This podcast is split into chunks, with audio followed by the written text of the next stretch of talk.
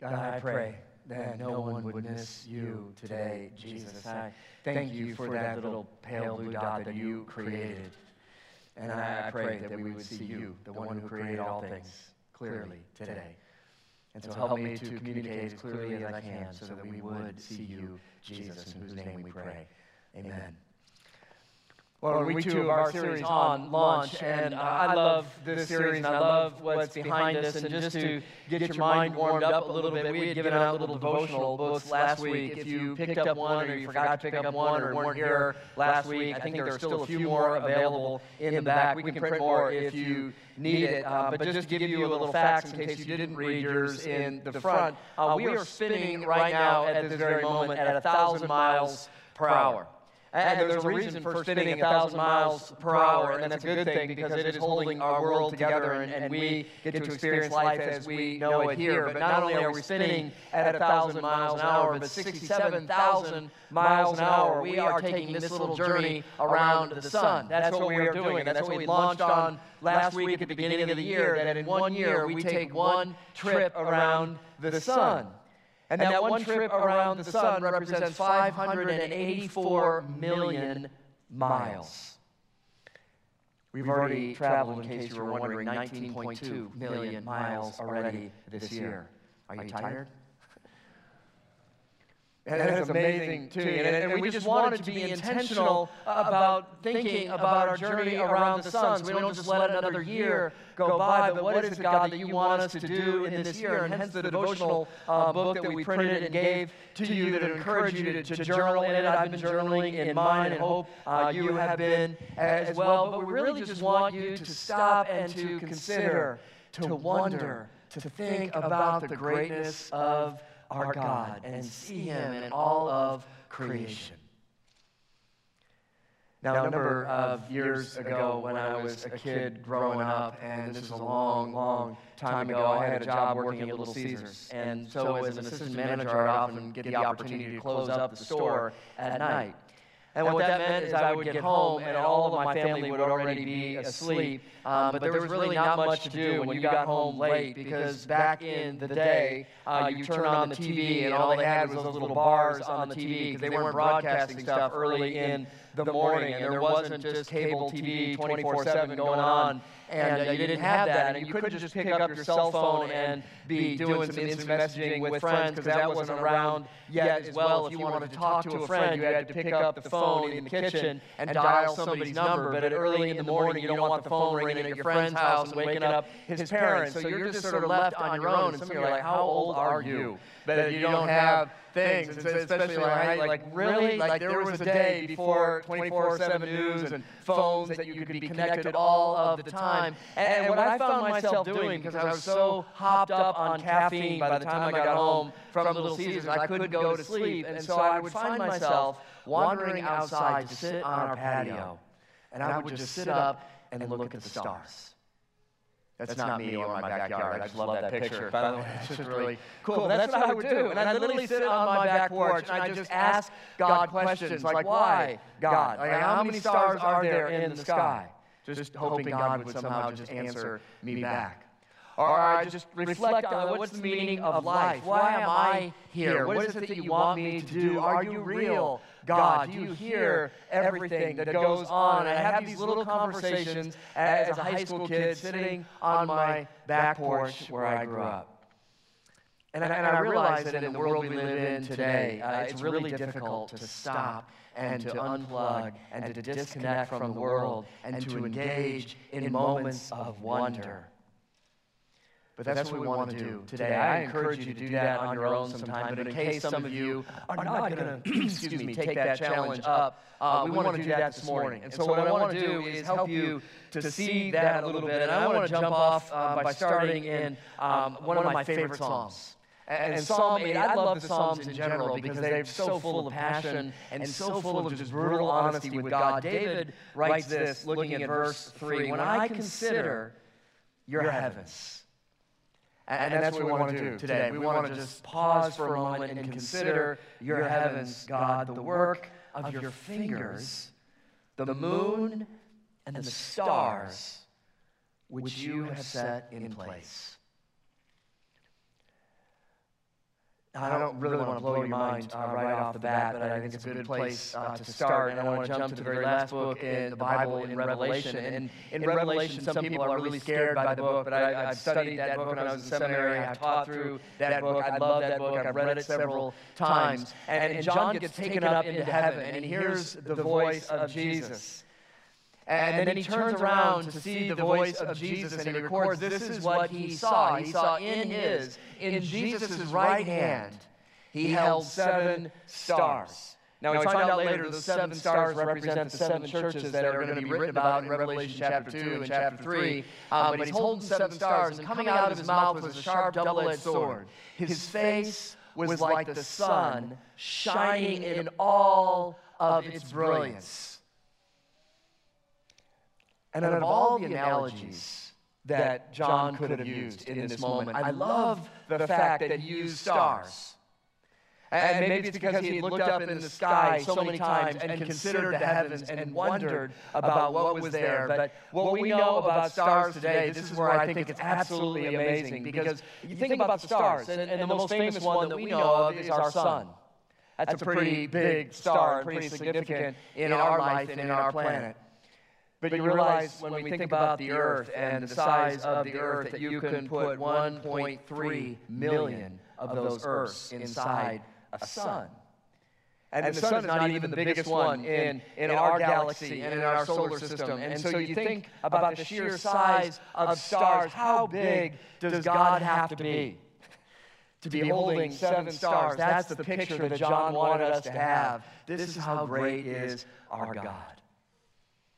So, so you, can, can pick, pick any stars you want, pick any seven you want out of the galaxy. There you are there. Um, um, pick any ones you want. And just imagine um, um, seeing God in all his glory and shining like the sun and holding seven stars. And how big does God have to be to hold seven stars in his hand? And what would happen if you saw God with that kind of glory and that kind of majesty, with that kind of power? Well, John describes what happened to him next, the very next verse. When I saw him, I fell at his feet as though dead. Of course he did. Then he placed his right hand on me. Evidently, he moved the stars into the other hand, or juggled them, did whatever he had to do, and placed his hand on them and said, Don't be afraid. I am the first, and I am the last. And I'm going to say this next thing, not to offend anybody, but to challenge us in our thinking. Your God isn't big enough. My, God, God isn't big enough. I don't fully understand and comprehend the weightiness and the sheer awesomeness of our God. And I know you don't. And the reason I can say that is because if you really knew the sheer weightiness of God, I have a feeling um, I wouldn't be talking right here and you wouldn't be sitting right there. At, at worst, we would be all on our faces on the ground just crying out, God, have mercy on me, and don't look at me, and, and wondering if we're not going to be a vapor in a moment in, in that. If we sure understood the weightiness of God, uh, we wouldn't be worshiping the way we worship. Man, we would transform the way we are living our lives. Our God certainly isn't big enough. But what I love about God is God doesn't reveal himself all at once to you. Because if God did, it it would just blow your mind. And God knows you can't handle that. And so what does God do? Well, you begin with a little experience of God, and another experience of God, and another experience of God, and you move along the way. And then you finally discover how just small and insignificant you are, but yet how loved you are by God. And, and so, so, what I want to do um, um today is, is give you just a little picture um, of this. And, and how can you begin to see God for bigger and for who He really is? And I think the first step of that is just to acknowledge uh, what Peter, James, and John did on the mountain that it's good to be in the presence of God. It's a wonderful place to be. Now, now Pastor Tim this morning led the Step 1 class, and he did that for me. Often we schedule those on days I'm not preaching, and the schedule just worked out that um, that's the way it was. And so one of the things I love about going through the Step 1 class and hearing people's stories about how God has interacted in their life, I'll often ask the question, what was it that brought you, or what was your experience like the first time you came to St. John? And, and, inevitably, I usually hear um, um, one of two things. Number one is I, I felt welcomed and loved from the moment I walked in the door. People said hello to me, greeted me. It just seemed like a really friendly place. wonderful characteristic to have. The, the, the second one I really, really love is that I felt the presence of God the moment I walked in the door. I thought, man, that's what I want everybody to experience. That's what I want everybody to see. I want them to feel the presence of God because it's good to be in the presence of God. Maybe that is the reason that some of you came here this morning. It's because I love coming to worship because I just feel close to God in that moment. I feel like God is there, and when we're around other believers, there's something powerful that happens when you gather together and lift up the name of Jesus collectively. That it's wonderful to be in the presence of God. But, but, but you can't stay there. You know that, right? I, I love what Peter, James, and John did. And Peter, who often um, spoke before he really thought about things, uh, here's what he said in Matthew. Um, Peter said to Jesus, Lord, it's good for us to be here up on the mountain. You're transfigured before us. This is amazing. And, and you with Moses and Elijah, if, if you wish, I'm going to put up three shelters one for you, Moses and Elijah. We don't need ones. We'll just stay and look at the stars, and we'll just be in awe of you. This is great. We never have to go down to the bottom of the mountain and deal with life again. We'll never have another care or concern. We can just stand here and be in your presence. This is awesome.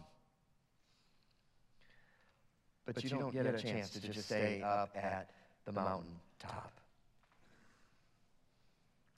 I remember when I was in high school, uh, the very first time that I sensed God speaking to me. And I've not shared the story before, so I won't go into the story. But um, I was in my junior year, and I was wrestling with what I was going to do with my life because I could feel that weightiness of like, I'm going to be a senior next year, and then I go off to college, and I don't know what I'm going to do, and I'm not sure what I'm supposed to do. My parents were constantly asking me, and I felt their pressure on me to do what you want. And so I had three hours because you had to collect money for band. So there I am, and I'm like, I'm going to sign up for the bare minimum because I don't really interested in collecting money. And, and so they gave me the worst shift ever. I had a 2 o'clock to 5 o'clock in the afternoon shift at Big Boy a Restaurant. And for those of you like grew up north, like they're Big Boy, like it literally was a Big Boy on their little thing kind of stuff. And I was there, and nobody was at that restaurant. And so it gave me a lot of time to talk to God, and that's what I did. I said, God, I don't know what it is that you want me to do. I've got some dreams, my plan, but I don't really know, and I don't have a peace. I don't know what I'm doing. My parents are pressuring me. What is it? If there's something you want me to do, let me know. And I very clearly, in that moment of just quietness, sitting in that parking lot all by myself, I, I distinctly heard God say, No, I got plans for you, John. I want you to go into ministry. And I said, well, that's great, God, except I don't want to go into ministry. So is there like number two? Can I choose another route to go? And he just kept over and over. And I remember that moment like, wow, God is real. Like he is speaking to me, and he communicated ways, and I'll share the story if you haven't heard it before. Just let me know, and I'll be happy to share it uh, again with you. But it was like a holy moment spot for me. That was a mountaintop experience where God is very clearly communicating. I sense him just being present here. And, and so, because I still have family and friends who live up in Michigan, I travel up there, try to get up at least once a year. And one of those trips that I was up there, I said, I, I want to go back to that big boy restaurant where God first spoke to me. And I want to see if he's got anything else he wants to say to me, because that was like holy ground kind of space, and that would be sort of cool. And so I look up the address of that Big Boy restaurant in Farmington Hills, and, and I go there, and uh, it's closed. Um, and I didn't mean it was like late at night. It was like closed permanently kind of thing. They had moved the Big Boy sign off, and it was just weeds growing up everywhere. I'm like, well, this isn't what I really imagined it to look like anymore, but it still could be a holy spot. And I remember standing in that parking lot where I was standing as a little kid, and going, okay. I'm waiting. What, what do you want to tell me? You know, kind of stuff. And I'm waiting for just a new presence of God kind of moment. And, and God is very clearly saying, you don't get to go back to moments, John. You, there's another moment for you. There's new things for you. Don't worry about going back all the time. And, and, and so being in the presence of God is a good thing. There's nothing wrong with being in the presence of God. But there's more. And, and there's more that God wants to reveal to you. And that more is simply uh, what's better is doing what he says. That's better than just being in the presence of God, is doing what he says. And, and this is why I love how God breaks into the conversation, because Peter's having this conversation with Jesus and building shelters. It's going to be wonderful. And I love how Matthew records this. Take a look at what he says in the very next verse. While he was still speaking, so Peter's going on and on and on and on and on, and God just breaks in with a bright cloud, and he covers them, and a voice from the cloud said, This is my son, whom I love. With him I am well pleased. Listen to him. Now, what you probably need to know uh, about Jewish thought when it comes to listening, uh, in Hebrew, there is not a word for obey. It literally is to listen. That's what to listen is. Listen is synonymous with obeying. Shema. And, so you'll see that every once in a while where my people hear my voice, but they don't listen to me. That means they're not obeying me. And, so that's what this is taught. Listen to him, not just hear the words of Jesus, but follow him. That's what it means to follow Jesus. It's not just hear the words of Jesus, know a little bit about Jesus, come to worship Jesus on a Sunday. To follow Jesus means to do what Jesus did and to follow what he said to do. This is why Peter, in the book of Acts, after Jesus ascends into heaven and the church is just beginning to explode, that he begins to tell people, and he goes back to something Moses said, and he said, Moses said, The Lord your God will raise up for you a prophet like me from among your own people. You must listen, Shema, to everything he tells you. Anyone who does not Shema, listen to him, will be completely cut off from their people. And to be honest with you, I, I think this is why so many people are missing out on the presence of God. Because they're not doing what He says. Oh, ah, I'll ah, come to worship you. I'm going to have a good experience and feel good. And I'm going to go out and live my life any way I want to go live my life. And, and when you do that, you cut yourself off from the presence and the power of God. And then we wonder why we don't have God-like experiences. Because we're not living in the direction that God wants us to live. And, and so we miss out on that. And so it's good to be in the presence of God. It's much better to do what He says. You can't keep hardening your hearts and expect to experience the power and the presence of God. So it's good to be in the presence of God. It's better to do what He says. But it's best to understand our utter dependence on God. Pastor Jim mentioned uh, in a sermon that he did in December, it was supposed to be my week. But on Monday uh, evening, we're walking away from the gym, my wife and daughter and I were taking her back from Taekwondo, and, and I'm walking out of the gym, and I'm like, oh, man, I don't feel so good. And my wife looked at me, she goes, did you work out too hard? I'm like, no, I, I really, I just stretched, because I worked out early in the morning. I really didn't do anything strenuous. I, I just don't feel, I feel achy and feverish, and, and, uh, and she said, oh, man, I'm, I'm sorry. And, and you ever have one of these moments, I'll just confess this before you, because in my mind, I, I thought what she was saying when she said, oh, oh I'm really sorry, I meant that I thought that she was doing that sarcastically, like, oh, oh, this is the man flu coming on, that's what this is. And she was genuinely concerned, like my welfare kind of thing, but I instantly went into, no, I really am sick, I'm going to prove it to you when I get home, I'm going to take my temperature, and you're going to be sorry. She's like, I, no, I'm genuinely sorry for you, why are you jumping? Like, I don't feel good. And so, I went home to it, it was a little over 100. You know, it's like, okay, it's not that bad of a fever. We'll look the next one, it's 101. And then that afternoon, it's 102. And the next morning, it's 103. And I'm like, man, I really don't feel well. And so finally, I dragged myself to the doctor because that's my last option kind of thing. When you feel like you're just about ready to die, you go to the doctor. And, and, and, and, and test me, and sure enough, you got um, type A uh, flu. And so, yeah, you're going to be out for a while. You just need to just do nothing, put yourself in a dark room, and just relax. I'm like, well, I'm preaching on Sunday. He's like, you might want to get a sub for that because you're not going to have the energy uh, to preach all. I'm like, oh, I think I'll be fine. And, and uh, by Thursday, I'm like, Tim, can you? Yeah, I'll take care of it. It'll be great. Thank you. And, and I literally, I'm like, well, I can catch up on Netflix. I can do all kinds of stuff. It'll be great. I couldn't watch anything. Like, it, it hurt my eyes to look at the iPad screen at all. Just listening, it was anything. Like light, I couldn't keep food down. It was just a miserable, miserable kind of week. And, and so all you can do really in that moment is just sleep, which I did a lot of, and, and you can think. And I remember thinking in that moment, I'm like, a little tiny flu virus somewhere I picked up and got it into my body. One I can't even see. This tiny little thing of that, and it got into my body, and, and it is just destroyed. You know, my, like I can't function anymore. I, I'm exhausted getting out of bed. That's how havoc it just wreaked over my body. And I remember that moment going, I am completely dependent upon God. Like I, I don't, my body doesn't have the strength.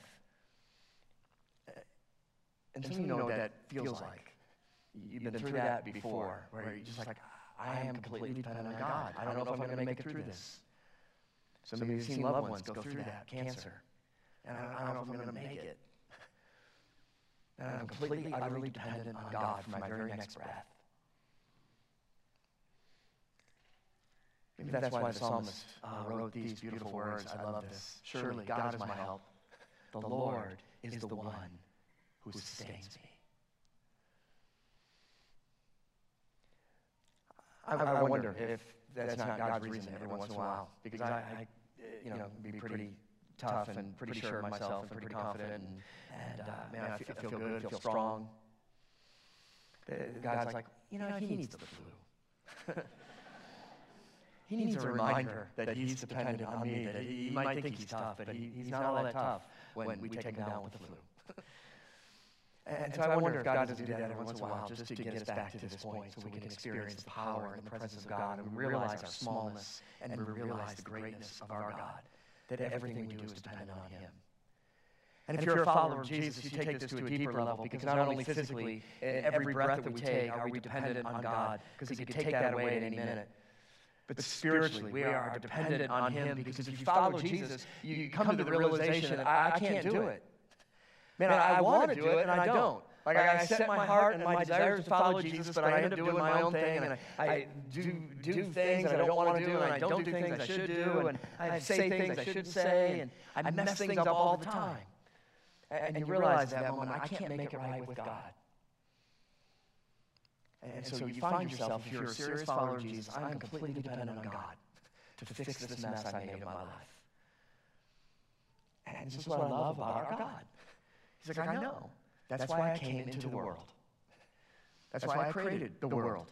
And when it brought order in the chaos, this is what I'm doing throughout history, is bringing order where there's chaos. That's why Jesus came into the world. I came to live among you and live a perfect life, and then I'll die. That perfect life will sacrifice itself so that your sins can be paid for and forgiven. You don't have to earn it. You don't have to build a rocket to get to me. I love you, and I want to be with you. So we realize that everything we do is dependent on, on Him, our, our Creator. I don't have eloquent enough words to describe what I want to describe to you. And I'm not smart enough to really describe this to you. So rather, I'd like to, to show you this, to just help you get a glimpse of, uh, again, just how small we are and how dependent we are upon the God who created uh, the universe. So take a look at this. Thank you.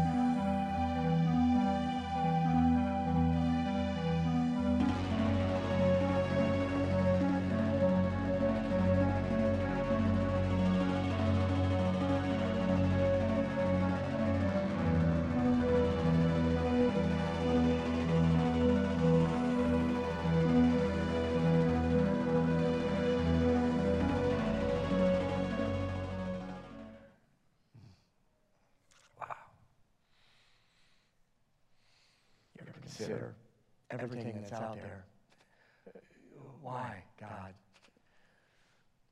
I think Paul begins to answer that question when he writes to Roman Christians uh, in Romans chapter 1, verse 20. For since the creation of the world, God's invisible qualities, his eternal power, his divine nature, had been clearly seen, being understood from what has been made, so that people are without an excuse.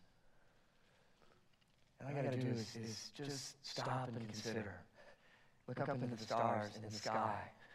And all of it gives glory to the God who created it all. King David is, he finishes up Psalm 8, begins to reflect, and as he considers these things, you know, who are we, God, that you would even care uh, about us?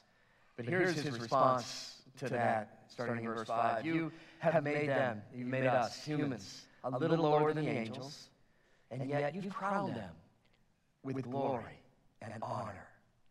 You made them rulers over the work of your hands and put everything under their feet. Look at us, this small little insignificant people. This is what you've done. You crowned us with glory and honor, made us rulers, put everything under our feet. All the flocks and the herds, the animals the wild, birds, the sky, the fish of the sea, all that swim, the paths of the sea. Lord, our Lord, and how majestic is your name in all of the earth.